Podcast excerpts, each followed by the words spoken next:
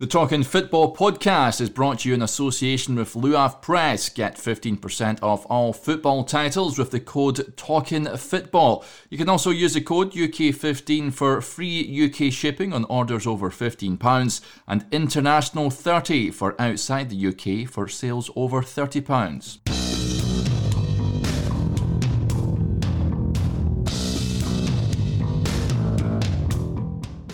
Everyone, and welcome to episode 59 of the Talking Football podcast. My name's Derek Clark, and every week we try and bring you a first class interview with some of the biggest names involved in the game.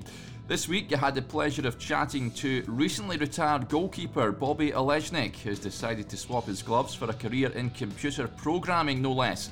It's another refreshingly honest interview as Bobby chats about his Aston Villa regrets, coming of age at Falkirk, his Wembley triumph with Peterborough, the pressures of being a footballer on his personal life, and much more in between. So sit back and enjoy the latest episode of the Talking Football Podcast.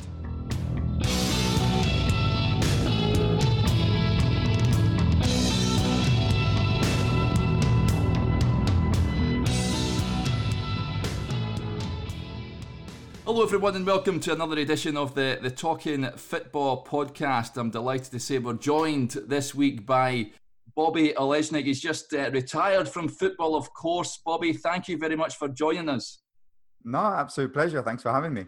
A really colourful career you've had in the game, Bobby, in the world of football. Um, we'll kick off all the way back. You were born in Vienna, of course, in 1986. Were you always playing football as, as a youngster? I, I think as far as I can remember, that's all I've been doing. I, I think I had a week's worth of sort of um, tennis camp just because my parents wanted me to try, you know, all sorts of sports. But as far as I can remember, yeah, it's been football, and that's partially down to my dad, who's obviously been a he was a goalkeeper himself. So I sort of naturally followed in his in his footsteps, really. Yeah, I guess that's that, that's what I was going to lead on to. Were you always wanting to be a, a goalkeeper? I think when you're sort of you know very young you don't really think about what it is you sort of just play because you love it and because you enjoy it and because all your mates do it and you sort of you know everyone at school does it and you sort of just join in and then i think it's sort of often down to the parents who say well he's actually really enjoying this you know maybe we should we should do a little bit more and, and pursue this a little bit more. And i think that's sort of what it's been. I think when you're sort of you know three four five years old you don't really think too much you just want to have fun as a, as a child yeah, and I guess your dad was was he pretty much your, your role model growing up, or did you have any other sort of goalkeepers that you aspired to be like? I think my dad was definitely somebody who I've learned a lot of stuff from because he's played at a fairly decent level in Poland. So he was sort of, um, you know, playing in, in sort of the, the, you know, the equivalent of the championship. So he's always had, you know, older players coming down and, and, and helping him along his career as well. And so he was definitely the first sort of point of call if there was anything going on in games that we needed to go over. But when you're sort of younger, you end up watching the Austrian league, and you know it's always there's always one standout goalkeeper that you end up looking at. And at the time, I was a Rapid Vienna fan, and it was the goalkeeper then who was in the national side who I ended up sort of really liking. Yeah, um, of course, you went to join Rapid as a, as a youngster. How did that come about? Did they send scouts to go and have a look at you as, as a wee boy?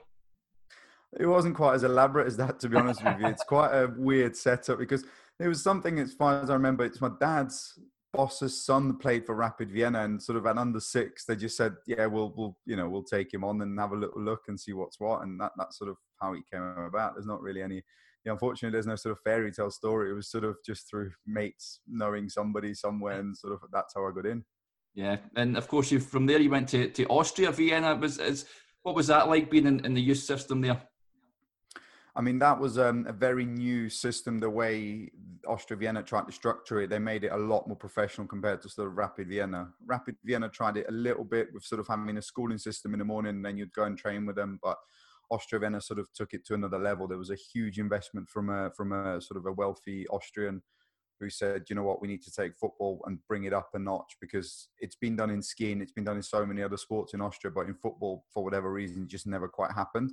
So he sort of took it to another level, bought almost a whole complex um, at this school just outside of Vienna, and where we had fantastic facilities, sort of amazing training pitches, um, you know, lectures tied in around our training schedule and stuff. And, and that was really the opportunity for me to, you know, train twice a day instead of just a once a day that you had at Rapid Vienna. And it was just a whole nother experience.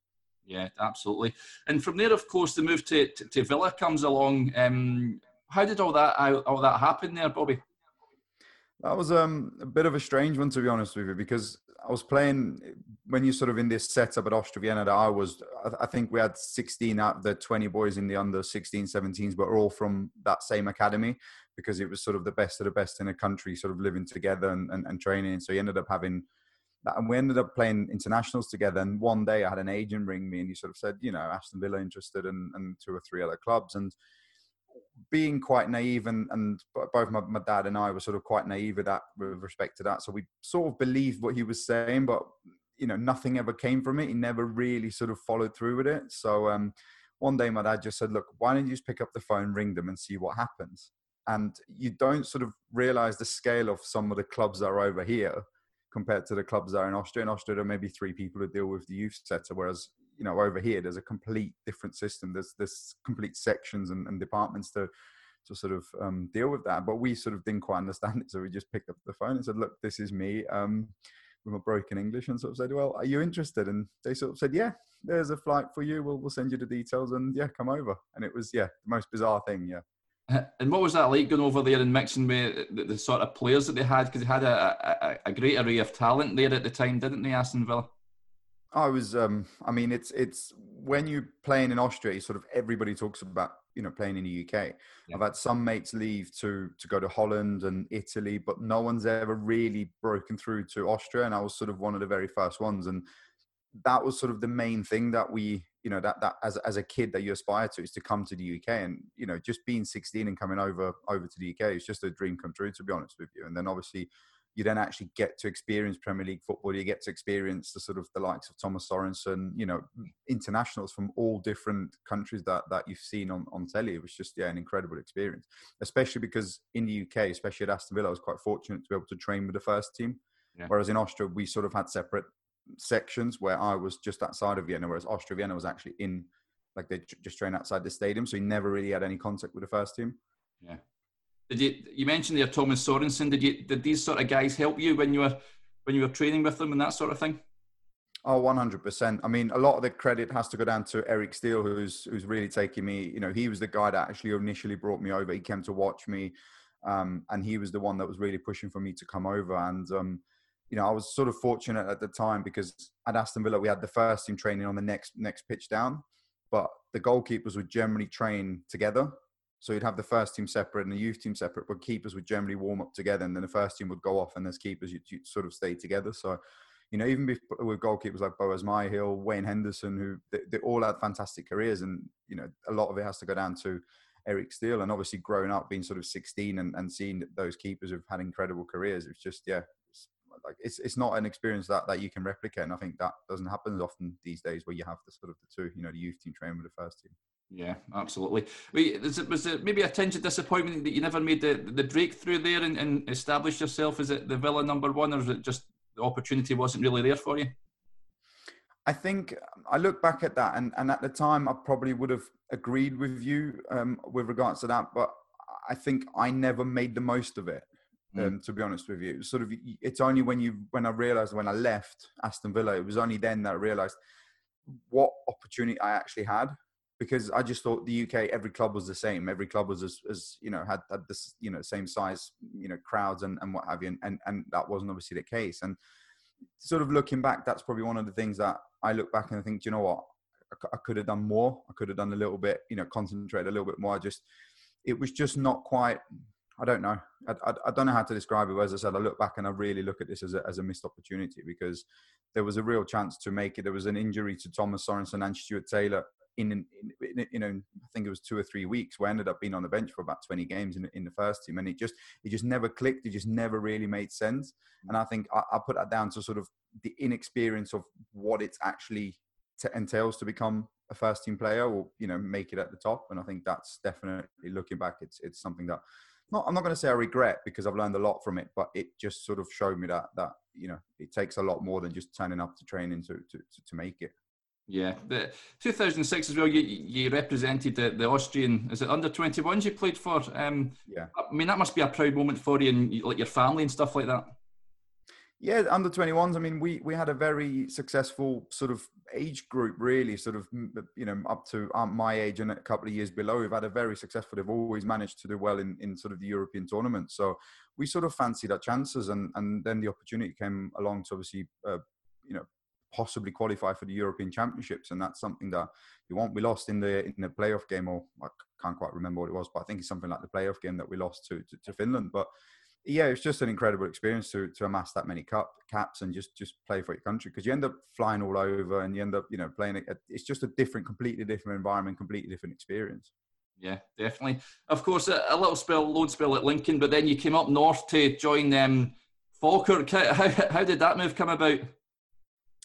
I think as as it's it's it's not unfortunately as glamorous as, as sort of a lot of the moves that you see on TV. It was sort of I remember sitting in my bed one day and and the phone just rang and my agent just said, "Look, um, you know, pack your bags. You're sort of going to Scotland on trial for a week." And that's literally how sometimes these things come about. And because my agent knew somebody who you know played yeah. up in Scotland, and he made a phone call to the manager or whatever. It just that's sometimes how it comes about. And yeah. That, that, that's what it was and yeah as i said i'd like to have some glamorous stories some amazing sort of you know it was on all over sky sports or anything like that but it's not that it's just yeah my agent rang me and said, "Pack your bags. You're going up for a week's trial." I was like, "All right, then. Yeah, sounds good." And of course, the manager you mentioned there, what a character he is, um, John Hughes. Hmm. Um, what, what, what was what was he like to play under? Did, did you manage to understand him when, when you first came up? Do you know what? I surprisingly did. A lot of people say to me, I don't know how you understand him, but I, I don't know what it was, but I think I had two Scottish coaches, uh, Tony McAndrew and Kevin MacDonald yeah. at Villa. So they were quite broad, sort of you know Scottish accents, and and yeah. I think I just got used to them, and then that made you know the transition a little bit easier, I guess. And yeah, the constant exposure. I'll tell you who was the worst. Darren Barr was the worst. He was by far the worst person to understand. Like yeah, really struggle. And even every now and again now, I sort of listen to him, and I'm like, oh, this is yeah, this, this is worse than John Hughes. um, of course, a great uh, set of lads there at the time of, uh, at Falkirk. There was some great players. I mean, I've interviewed a, a few guys that played with Russell Latapy before, and they say he's the best player he's ever played with. And he used to just, he could play with his slippers on. He was that good. How, how good was he? I mean, yeah, I think he just said it there. We, I remember he was taking corners in, swinging corners from both sides, and you sort of you don't do that if you're an average player. You know, you, yeah. you don't take in swinging corners from both sides, and that that was one of the things I realised. And he just said, "Well, my groin was sore one day, so I just took, you know, started taking left-footed corners." And yeah, he would never move, he would never sweat, but then somehow he'd find space, somehow he'd just be in the right position, and then all of a sudden he'd just something explosive, he'd score, and then yeah, he'd be blowing for the next five minutes. But you know, up until that point, it was just incredible. Yeah, it's just as I said, this this I, not there's not really much you can say. I mean, everyone's quality, and it sort of speaks for itself. Really, his record, his his his career. Yeah, absolutely. Of course, when you went up, um, Tim Krul was there on, on loan as well. Um, what was he like, Bobby, to, to sort of share a dressing room with and, and compete with? Did you did you know back then that, that he was something special? I think at the time I sort of felt like, oh, he's my age. He comes from a similar sort of background where, you know, Premier League and, and, and so on. And I thought, oh, do you know what? There'll be a fair competition. But then when he turned up, it, it wasn't really a competition. It was like a 30 year old in an 18 year old's body with the amount of, he looked like he'd played thousands of games. That's what it felt like when, when, when I was watching him in games. I just, it was such a, even though he was, we were similar age, he's actually, I think, a bit younger than me. I was watching him and it felt like I was learning from somebody who's just really experienced the amount the, the things he did I remember just sitting on the bench and just just honing in on him in training. Like I, would ignore the rest of the game and I'd literally just watch him in games because he was just so, so, interesting and so amazing to watch. And yeah, definitely learned so much despite sort of being similar age. Yeah, yeah, absolutely. Um, how how did you find the, the, the Scottish Premier League? Because of course you you're playing against um, the top flight in Scotland and, and, and really starting to make your, your career and your breakthrough. So how did you how did you find that? I absolutely loved it. To be honest with you, it was one of the best sort of experiences, and it's helped me massively in, in my career. Just because it went from sort of playing reserve team football and sort of in and around the first team to actually being in the first team and actually being in cup competitions and actually you know the media presence and things like that that was just a massive difference compared to you know reserve team football. Yeah you, you play against good players in reserves but that doesn't necessarily mean there's that pressure on because in reserves you play you know if you're 5 0 down the manager still wants you to play out from the back and that doesn't happen in, in, in first team football. And that was probably one of the biggest adjustment periods i had because I was still trying to do the right thing in quotation marks, but it was in the end about you know getting three points and about paying your mortgage or paying your rent or whatever at the end of the day. Whereas at, at you know in reserve team football, that's not not often the case. And yeah, it was just a massive, massive learning curve, and you know just just a huge experience. And obviously, as I said, we've been involved in cup competitions where you actually have a chance of winning something. You know, cup finals and and people's careers on on on the line. Essentially, it was yeah helped me tremendously. And obviously, the playing at big stadiums as well, it, it, it obviously helps massively as well to, to develop when you're a young player. Yeah, I was going to say that. I mean, you, play, playing against the old firm must be must be a highlight for you going to these uh, Ibrox and, and Parkhead and what have you. And being being the, the Falkirk goalie, you'd have been busy at, uh, pretty much all the time.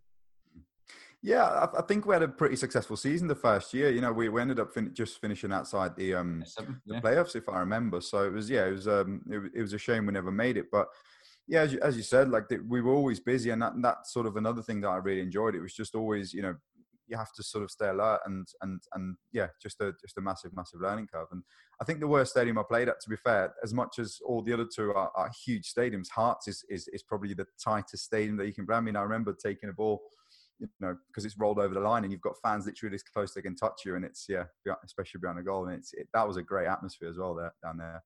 Yeah. Did you ever get any sort of? Uh, you see some goalkeepers now, especially last season, getting a lot of abuse and what have you. Did you ever sort of get that? Did were you ever aware of that when you were playing?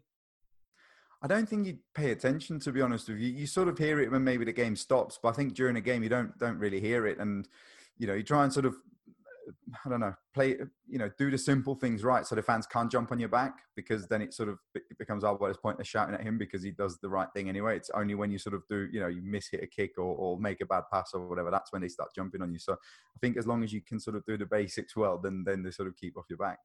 Yeah, definitely. Another player that I was seeing was there when you were there. Of course, it was tragic what happened to him uh, a few years ago. Chris Mitchell. Did, what what was he like with, when you shared a dressing room with him, Bobby? I guess he just sort of nobody really knew what sort of demons he was fighting back then. hundred percent. I mean, it's um, you know, when I heard the news, I was obviously devastated that that, that you know he he you know what happened. It was just yeah, it's just such, such a tragic tragic story and you know, on that point, there's so many footballers who have sort of similar things to deal with. You, you, you, know, people like Billy Kee down here. There's so many players. More and more are starting to come out, and you know, in my opinion, more needs to be done on that. You know, whatever way to support players, you have to, as, as clubs, I think it's their responsibility to support players because players are becoming more and more disposable, and and and I just think that you know, tragic accidents like that will go just go up and up and up, and eventually, unfortunately, it'll just be like a statistic rather than a, a, a do you know what I mean? Whereas yeah. at the minute it's quite an individual thing. Whereas in the future there there are probably be more cases, and and you know I think clubs really need to do more to sort of support players in that respect because it's just such a you know it's such a taboo uh, subject in football as well because you, you're supposed to be seen as a man and and you know all that stuff but but that's not unfortunately reality especially at the sort of the lower end of the of the scale where players don't earn the fortunes that you know some of the top players earn and it's just yeah but Chris was a fantastic player. I mean, he was. Yeah, I've got one memory of him, which somebody actually captured on film, and we were sort of just training at finished, and we were practicing free kicks. It was him, Scott Arfield, and a couple of other lads, and and Chris scored the best free kick I've ever conceded against me. But I was joking around, sort of jumping on one leg, sort of covering my face that he's never going to score, and he just whips this ball into the top corner. Everybody just sort of stopped and on video you can just see him running around with his top over his head and just celebrating and it was just yeah that's the one memory i've got from him and whenever i think back to it it's just such a yeah it, it puts a smile on my face but obviously at the same time you know it reminds me of, of, of what happened to him. Yeah as a goalkeeper you might the way you said that there is it's tough sometimes mentally to deal with when you're sitting on the sidelines and, and you're not playing it must be you must be need to be sort of strong mentally to sort of deal with that and, and know that to be called up at any sort of point in time. You need to be ready. I think as a keeper, you tend to um, maybe prepare a bit differently to to outfield players because as as an outfield player, you can sort of oh, you know, I'm not going to play today. Or the manager's pulled me in and says, look, just, you know, just sit this one out, have a rest. As a keeper, I think you always, you, you warm up. And if you watch keepers, you warm up the same way as the one that's playing. There's never really any difference in the warm up. Whereas players, you'll see sort of the starting 11 do their bit. And then you see the sub sort of just playing a bit of keep ball and so on. And I think that's maybe where the difference is between keepers. So, so when I go and sit on the bench, as much as I'm not playing physically. I'm I'm actively playing a game. I'm watching a game. I'm watching, you know, what what's our keeper doing? What's the next keeper doing? You know, is he getting injured? Is there is there anything going on? And I think that's very much sort of um, as, as a keeper, you just develop that mindset. Because I mean, I, I can tell you countless games what what the keepers have done, but I couldn't tell you anything about the game in between. I couldn't tell you anything from sort of the back four to the other back four, anything in between that. I've no interest generally. I generally just look at what what the keepers are doing, and that was that was sort of one of the things as as keepers. And when you speak to other keepers, they say the same thing. They they sort of they don't just sit there and sort of twiddle their thumbs. It's generally you know to to, to make sure that they're alert, uh, you know, and ready to go at, at any moment, really. Yeah, uh, you mentioned earlier Scott Arfield. Of course, there was a moment that you, I know you were embarrassed afterwards when you sort of had a set two with him at, at Aberdeen. Um, what, what was what was that like at, at, the time, Bobby? I guess it's just one of those where it's just the heat of the moment, and you're both desperate to win and you're just having a go at each other. I think it um it's sort of not like I, I wasn't trying to invoke the reaction that ended up becoming that, that ended up happening. I wasn't trying to invoke that reaction. It was just one of those. I was a bit annoyed that he didn't do what I asked him to do in the wall because he was in a two. I remember the exact situation. He was in a two man wall, and I said, "Look, Scotty, go right." He didn't. The ball got played through where he was, and I said, "Look, if I tell you something, you know, I need you to do what what I'm what I'm asking you to do, sort of thing." And I think because he thought I was going to come at him, and that's sort of why it all happened. I just you know wanted to get you know just tell him what I thought at the time, and and, and that was it. And unfortunately, it turned into a, a, horrible situation. And sort of you look back and you think, oh, what was I thinking? What was I doing? And you know, to provoke well, did, did, did, did, dad see it? I mean, what, what did he say? Things like that. Sorry, say that again, please. Did, did your dad see it? Did, did, did he manage to see it? Did he sort of have a? No, he didn't see it. I, I sort of told him, and yeah, we. It was just one of those. It, it happens, as and as keepers, what ends up happening is that that's always been my point of view. See, if you concede, the goal, nobody's going to say, "Oh, why didn't the wall stand in the right spot?" It's always going to come down to the keeper, it'll always be, "Why did the keeper not move the wall to the side?" And you're like, "Well, how are you supposed to do that when you're 20 yards, 25 yards away?" So sometimes, you know, you'll see keepers getting frustrated because of that, because players think, "Oh, it's not important to stand in the right spot, or, or not not important to move over there." But whereas to us, it's massively important because it, it end up we end up conceding and that looks bad on us and yeah so, so that's sort of maybe why keepers see these situations slightly differently to outfield players yeah of course, at Falkirk, you'd um, they'd appear in the Scottish Cup final when you were there. Of course, in, in 2009, you, you, were on the bench that day. But in terms of the, the build up and the excitement around the town, what, what was that like at, at the time, Bobby? I think that was sort of the, the, the, thing I mentioned at the beginning, where it's just competitions like this where you don't really, you know, you don't really think about this when you're playing reserve team football, and you know, at Aston Villa, it's, it's once you once you come into that environment because we knew Rangers obviously were in Europe already, so if you know we were in Europe as, as well automatically because of the way that the season finished. And that you know it's a massive experience and and that's something that you want as a player. You want to be involved in foreign competitions. You want to be involved in you know playing against other teams. And and obviously the cup final just adds to that sort of experience because you're you're in a massive stadium against a you know team that's it's going to be on telly. It's it's, it's obviously Rangers are a fantastic team at the time. And yeah, it was just it was just an amazing experience. Even though I wasn't playing, it was still a, a great experience to to take part in and, and sort of to to just sit on the bench and just take it all in really because you know what happens in these cup finals. Usually a hot day and you yeah. know it's just it's just one of those games. And yeah, no, I really enjoyed it. And uh, to be honest with you, looking back, we probably could have won the game. I think Carl Finnigan hit the post at one stage. So yeah, it wasn't as as, as sort of as obvious as you'd think maybe. And the goal by Nacho Novo, I mean, it's a terrific goal. But do you think you could have you could have saved that one? I'm going to say yeah. no. But no, I mean, I mean, I know Danny was a you know excellent keeper, and and you know, he, he, I think if I look, if I think back the week before, we actually stayed up because of, of an incredible save that he made against Inverness. Um, I think we won the game one or two nil, and I, I, I remember one nil. He he made a really cut back in just to his right, and you remember just tipped it around the post, and it was sort of the save that that that allowed us to stay up. And yeah, it was just Daniel was obviously a great goalkeeper, and you know deservedly played really at the time. Yeah, you mentioned they played in Europe. Of course, you'd go out to uh, Vaduz at the time. It was uh, was that maybe a, a, wee bit of a disappointment that you couldn't progress a wee bit further in in that competition? I think so. I think when you sort of look at the you know the, the the competition who you're playing against at the time you know i know they're involved in the swiss league but you're sort of thinking do you know what? It's it's it's a chance for us to to, to go ahead. And and again it was just to me i look back and i just look at it as a massive experience you know learning experience and it's it's another sort of tick on on, on the list of, of career goals of, of playing in europe because i've done it with with austria under 21s but i never really had the chance to say do you know what? I've played in europe i played in a cup competition. And you know, it was a shame. Obviously, we, we, we couldn't progress, and you know, we we took a great you know sort of we were in a great position to going into the Vaduz game, and I just thought the away leg, and I just thought we we possibly could have done it, but obviously wasn't meant to be. But just overall, is is an amazing experience. Yeah, I mean, you played over 100 games for Falkirk, yeah, Bobby, but you left in 2011, of course, to join Torquay. Was that, did you just want a, a change, a change of scenery there, or uh, were you sad to leave the club at the time? I think I had a really good time at Torquay, uh, um, at Falkirk. Sorry, I really enjoyed it. It was, you know, they had fantastic facilities up at Stirling University, and you know, we were able to use their facilities, and it was, you know, rivaling some of the Championship clubs, um, some of the facilities. So it was, yeah, it was, it was an excellent place to be. And I, to be honest with you, again, I can't really tell you how the move came about because I just remember my contract run out, and I and they and I said to um, Steven Pressley at the time, says, "Look, can I come in and train?" And he said, "Yeah, absolutely no problem at all." So I just came in and, and kept fit. And then, you know, one day my agent rang me, very similar story, sort of the same agent, and he said, "Look, um, Torquay interested. There's um there's a flight going out of Edinburgh. I think you know, go down, do the medical, and come back." And that was again, it's it's it's as bizarre as it as it sounds, but that's that's sort of the truth. That's how these things come about. Yeah, and you had a sort of you had a good time there. I mean, you set the, the clean sheet record and all that at Torquay, and um, was it a happy time when you went down there?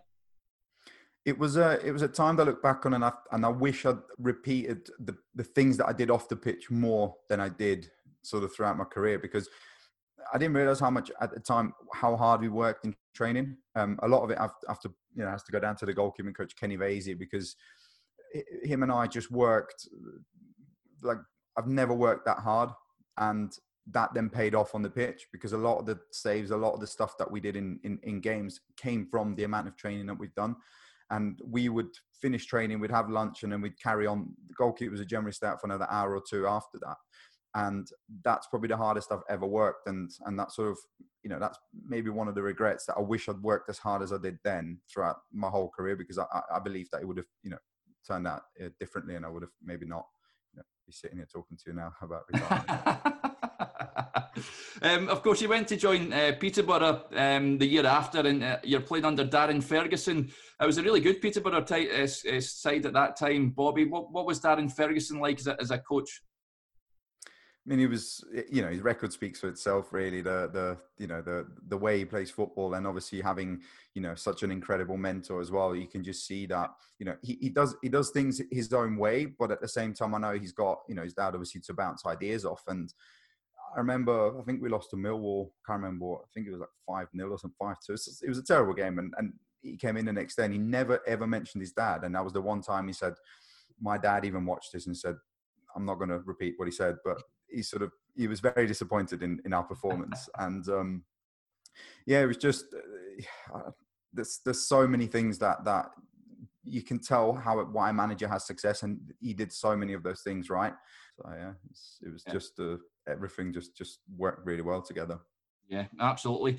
Uh, the 2014 season is, of course, a, a memorable one for, for you and in, in Peterborough at the time. How was that one of your best seasons? Would you say, um, as, as, on a personal level? See, I'd like to think so because of the sort of yes on the on the one hand because of the, the clean sheets and, and everything that sort of where, where we finished. But on the other hand, I'd probably say um, probably Torquay, but then maybe because Torquay had a lot more to do in a in a in a you know in, in in games just because of the nature of the of the division at the time. It was just you know had a lot more to do and we, we weren't really expected to be going up and you know everybody sort of played their part whereas we almost underachieved in the 2014 season with peterborough because we never we should have gone back up you know. If you look at the points sally we should have probably never got relegated because if you 56 points to get relegated was incredible at the time and um you know teams now go down with 45, 46 points. So we would have been mid-table, but you know, there's no sort of no point in, in, in looking back like that. But I, I, think from on a personal level, yeah, it was an enjoyable season. We, we, we had great achievements. Obviously playing at Wembley is a, is a dream come true and, yeah. um, you know, winning as well. But at the same time, I think in terms of as a, as a team, we we we definitely underachieved that year just because we, we should have got promoted. We should have you know, I'm not going to say we should have walked the league, but you know, you look at the squad we've got where we've had players who ended up playing in the Premier League. We should have easily done a lot better than than we did that year. Yeah, but before we touch on the, the final, Bobby, you mentioned the other players. I mean, great players. Grant McCann was was there, of course. Um, mm. what, what what was he like to play alongside? And um, I mean, I watched his Hull City team in midweek lose to Wigan by eight goals to nil. I guess you just you just feel for a guy watching his team crumble like that, don't you? I think so. I think I mean the, the thing is with Grant, he's a very um, he was a very honest and and he did what was asked of him and i think that's why he's played at the level he has and, and that's why he's had the career he's had because he's just a you, you ask him to do something and you know 45 out of 46 games he'll do exactly what you ask him to do and he's that kind of a consistent player and um, he wasn't the most vocal. He wasn't the, the, the type that sort of screams and shouts when I played with him. He would just you ask him to put a free kick in, he would put it right on the money. You ask him to you know put, take the penalty, and he will score the penalty. And he was that type of player. Every now and again he'd say something, but generally he would just sit there quietly. And you know he even at at, at um, towards the end of his career when when I played with him, he said the manager said something to him. He said, you know, Grant, what do you think? And Grant said, I don't think I've, I, I, I, feel, I don't feel I can say anything because I've had a really poor game. And that was his sort of, that's how much, you know, people respected him. And the manager said, all right, I understand that. But, you know, and that's the sort of, that's a, that type of player Grant was. And yeah, really, really enjoyed playing with him. And, you know, goes for all the other players that were there, George Boyd and, you know, Lee Tomlin, Dwight Gayle, Britt Assombalonga. I mean, that's just a you know handful of players that you can mention from that, yeah. That team. Talking about uh, how, how how good was he then? Did you sort of know he was going to go on into uh, bigger and better things? Oh yeah, he was. Yeah, as as soon as he walked through the door, you knew he was going to be you know up there because the goals he scored, the, the, some of the finishing. I mean, he was up there with with George Boyd with with regards to finishing. I mean, George Boyd was probably. I remember balls going in the back of the net, and I wasn't even set. I was still moving, and the ball was in the back of the net. I thought, how has he done that? And Britt was pretty much behind him to, to be doing those things because there was no backlift on some of his finishes. He was so clever on getting penalties, taking penalties, just ruthless and always right place, right time. And yeah, 100% you knew he was going to be, you know, the right player. I think that shows the, the quality of the manager to be able to spot players like that and sign them and, and, and, and help them, you know, onwards with, with, with, to have an incredible career, really. Yeah. Uh, talking about the final then at Wembley, beating um, Chesterfield, of course. What was that like walking out and taking part in, in a, an occasion like that, Bobby? Are you, are you able to take it all in? No, it's the one day I can't remember. It's it, I know it sounds bizarre, but it's just one of the few days in my career that you sort of can't remember. And that's sort of the contrast to the Hampden final, where Hampden at least you can sit and, and take it all in and see all that's going on. I think, you know, as much as it's the sort of the Johnstone's Paint trophy at the time and, and it's sort of, you know, it's not an FA Cup final or anything. I think playing at Wembley, you end up not wanting you want to win. I think when you go there, I think I mean obviously you want to win, but at the same time, it, it, it's it's you, you want to do well when you go down. you want to have a memorable experience in the sense that you don't look back and think that was my only chance at Wembley and I didn't, you know, take advantage of it. And I think that was the key thing at the time that that you're just so focused, you want to stick to your routine and you don't want to get sidetracked with oh it's Wembley. You just think it's another game, it's another game you want to win, and and and I think that was it. And you know, on the one hand, looking back, I wish I'd taken it in more, but on the other hand, if I had taken it in more, would I have not concentrated and we might not have won the game. And you know, to walk up them steps and, and pick up that trophy is is you know everybody should experience it as you know if in their football career. If they don't achieve anything else it's just to walk up those steps and, and lift the trophy. It's just an incredible feeling. Yeah. Was it a, a, bit of a party after after that game? Yeah i think we had a midweek game on wednesday so sort of you know kept the the shackles on a little bit. But yeah there was definitely some some um entertainment afterwards yeah yeah, absolutely. Um, were you disappointed in the end to, to, to leave the club when, the time came to, um, to leave, Bobby, because you had such a, a, a, successful time there? I think, yeah, because of you know the, the, the the way the club was going, and, and obviously with the owner and the players that were coming through the door, and that sort of you know goes back to the 2014 season when we just didn't quite manage to get promoted, and I think that's had an impact on players financially because yeah. we were expected to go back up, and, and and obviously when you're in the championship, the finances are different, and I think that players end up being sort of I'm not going to say forced out the door, but finances then dictate whether players stay, you know, come come or go or stay or, or what happens. And, and and that that unfortunately, you know, because we just didn't get promoted, that ends up having a knock on effect on, on on some of the players at the club. And unfortunately, I had to, you know, find find different clubs, uh, you know, that season. Yeah, I was going to ask you. You mentioned when you were mentioning Grant McCann there. Was there any players, any sort of defenders, I'd imagine that, you, that really got on your nerves that they wouldn't do what you what you asked them to do? All of them throughout my whole career. Defenders never listen to me, but but that's just the nature of the game. Defenders never listen to keepers, and keepers never listen to to, to defenders. So it always ends up being. I mean, there's so many players I can tell you that that you tell them one thing and they're like, mm, they give you the thumbs up, or they don't even listen, but they end up doing their own thing anyway. You know, and, and then they're the first ones to congratulate you when when when you kept the clean sheet. So it's yeah. Uh, of course, spells at uh, Scunthorpe, Exeter, and, and, Mansfield, of course, where you team up with Steve Evans was the manager at the time. Quite a character again. Um, what, what was he like? Steve Evans. Um, I wanted to be part of Steve Evans because of the track record he had. You obviously hear stories. You play against him. You know he shouts and all this, and and sort of there's a lot of, you know, um, he's he's a very loud and vocal character, but it was actually really enjoyable to work under him because you knew where you stood and that was it. If you performed, you played. If you didn't, you weren't playing. And that was as simple as you can't put any simpler than that. And I think partially that's why he's got the success because every player has to do their best week in week out to ensure that they stay in the team there's no sort of oh because he likes him a little bit more he likes him a little bit more he'll play there's none of that the players are playing who are the best at that moment in time. And if they had a poor game the week before, well, then another player steps in. And if he has a poor game, then somebody else steps in. And that was very much his his philosophy. And and well, that doesn't always create the the best team spirit. At the same time, it creates success. And and you know that that's sort of something I wanted to be part of. I didn't know that that's how he worked at the time, but just with his track record, you always want to be somewhere where you know there'll be a, a, where you'll have a successful season, just because the dressing rooms are just that much better because it's just happier and you know you, you sort of have a bit more freedom, I guess. Yeah, definitely. In terms of being a keeper, Bobby, you hear a lot of goalkeepers have had on that have got sort of um, wee little quirks that they do, little superstitions and things like that. Were you one of those? Um, see, I've, it's a fine line between routine and superstition. I think so. You end up doing the same thing, and yeah. you know, some people look at it routine, some people call it um, superstition. I mean, was it Pepe Reina, I think, in his book, where he says he had to fill up his car and have a glass of wine on a Friday and fill up his car no matter how full his car was. So even if you put two liters in, it'd still do it.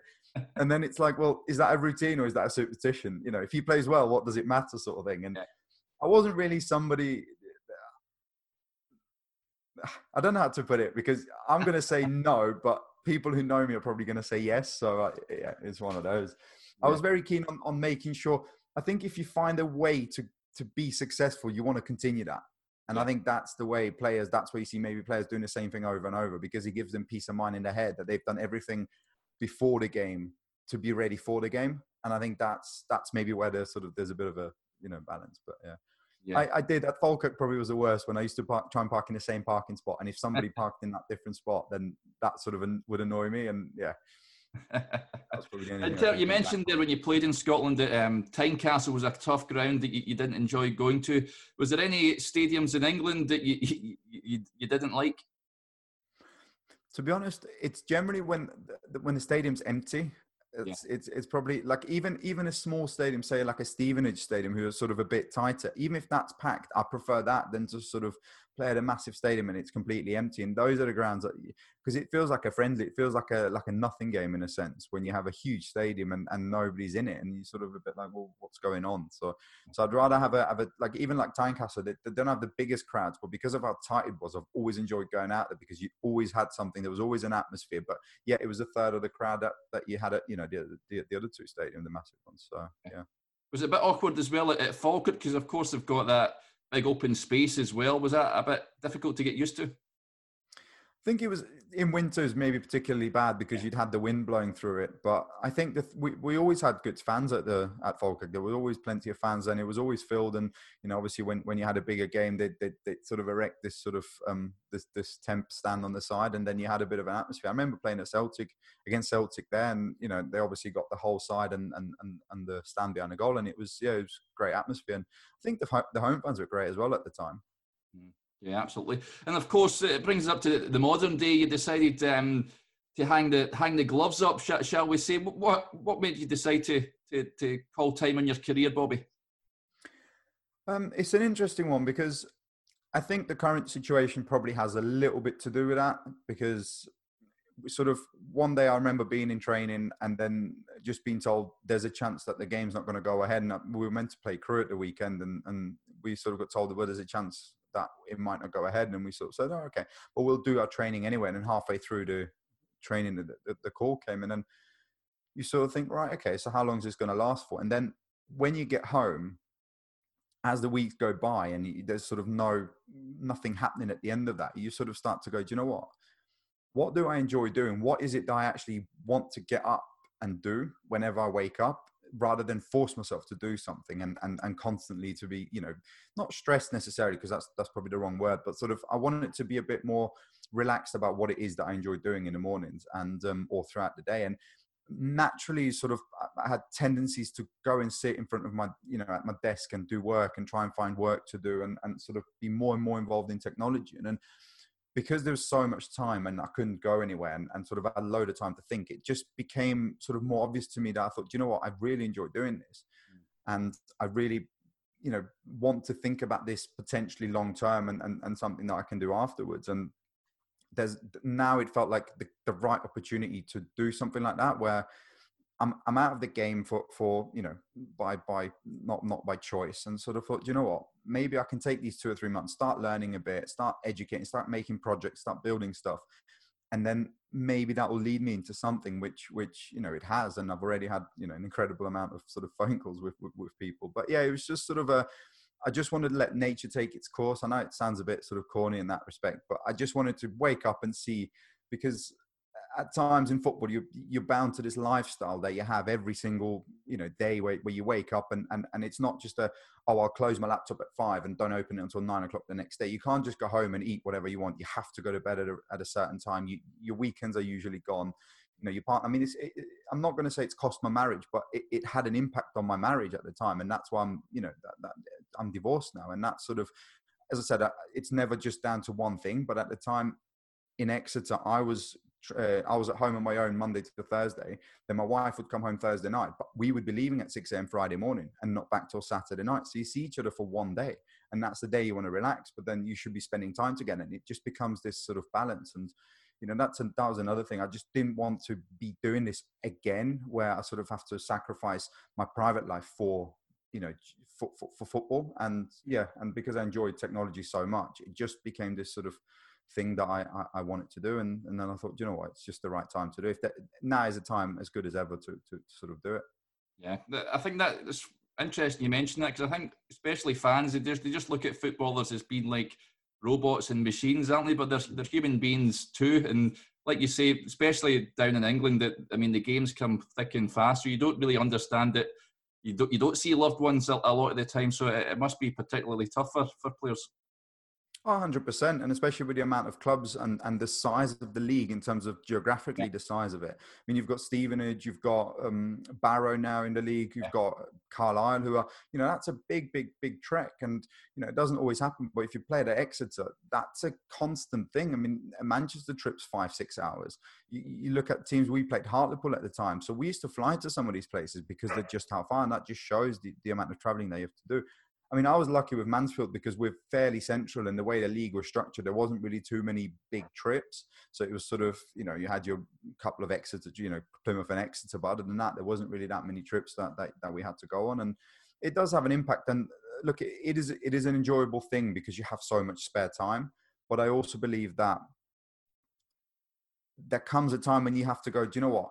What what do I value more? Do I want to go through the same stuff over and over and over and, and keep making sort of the same mistakes in, in, in you know quotation marks where I focus more on my career instead of my private life. And and I think when you sort of get to my age and I'm not particularly old in terms of football, you know, in a football oh, goalkeeper age, but you end up thinking, you know what, is this really what I want to be doing for the for the rest or you know for the foreseeable future, or is there something else I'd rather be building and setting up? And as I said, because of the the environment and the way football had stopped, I just thought, you know what, it's given me time to think about it. Yeah, absolutely. And what sort of work are you doing now, then, Bobby? What you said you're into sort of t- the tech world. Can you fill us in? What what sort of stuff you're doing? Hmm. Technology is, uh, I think, is quite a broad spectrum, and but it's at the minute I'm trying to focus on. So, so basically, I've got into coding, which I've been doing for a good while now. So so a lot of coding, a lot of building apps, making websites, that sort of stuff. That's something I'm very interested in. I'm actually working with some of my previous coaches, helping them develop um, an app for their business, for their business idea. So that's sort of that something I'm into. And then you can probably see a laptop in the background here, but that's something that I've been taking apart and putting back together and sort of swapping parts out. And that's sort of a bit of a hobby. It's just to buy a broken laptop, fix it, and then move it on and stuff, or, or give it to somebody or fix someone else's broken laptop. But generally, it's for me, it's coding. That's that's sort of the big thing for me. It's just it's just to making apps and, and websites and things like that. Excellent, fantastic. Well, we wish you all the best going forward, Bobby. Um, it's been an absolute pleasure having you on the podcast. I really appreciate Appreciate it. Thank you very much for, for coming on. No, thank you. Thanks for having me.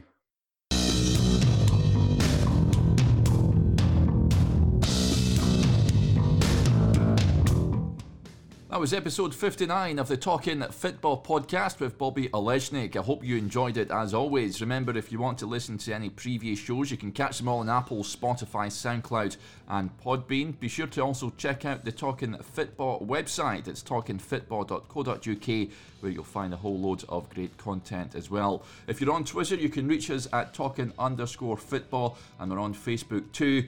Hope you can join me again next time. But until then, keep safe. Bye for now.